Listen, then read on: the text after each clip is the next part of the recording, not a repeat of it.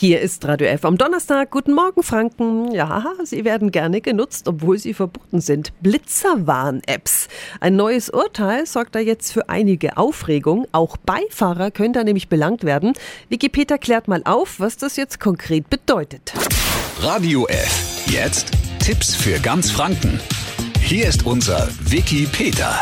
Wir sprechen mit dem Nürnberger Verkehrsrechtler Matthias Köck. Guten Morgen. Guten Morgen. Warum dürfen jetzt auch Beifahrer im Auto keine Blitzerwarn-App nutzen? Zur Begründung hat das Gericht ausgeführt, dass das Gesetz nur von Verwenden eines Blitzerwarners spricht, was verboten ist und dass kein aktives Tätigwerden des Fahrzeugführers voraussetzt, sondern es ausreichend ist, wenn er sich diese verbotene Funktion äh, letzten Endes zunutze macht. Was droht mir denn auch als Beifahrer, wenn ich erwischt werde mit der Blitzerwarn-App? Also wenn man eine App äh, verwendet äh, und es kann von der Polizei nachgewiesen werden, das ist im Übrigen das größte Problem, was die Polizei hat, nämlich diesen Nachweis zu führen, weil die nicht ohne weitere Smartphones beschlagnahmen dürfen, sondern nur bei einem konkreten Verdacht.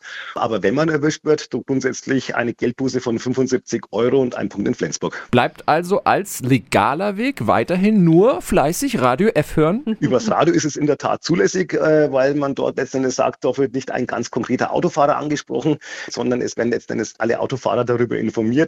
In aller Regel wird auch dort die ähm, Messstelle nicht so exakt angegeben, dass sich jemand direkt darauf einstellen kann, aha, in äh, 30 Metern kommt die Messstelle und ich bremse jetzt mal runter. Dankeschön an den Nürnberger Verkehrsrechtler Matthias Köck. Die Infos finden Sie auch auf radiof.de. Tipps für ganz Franken von unserem Wiki Peter.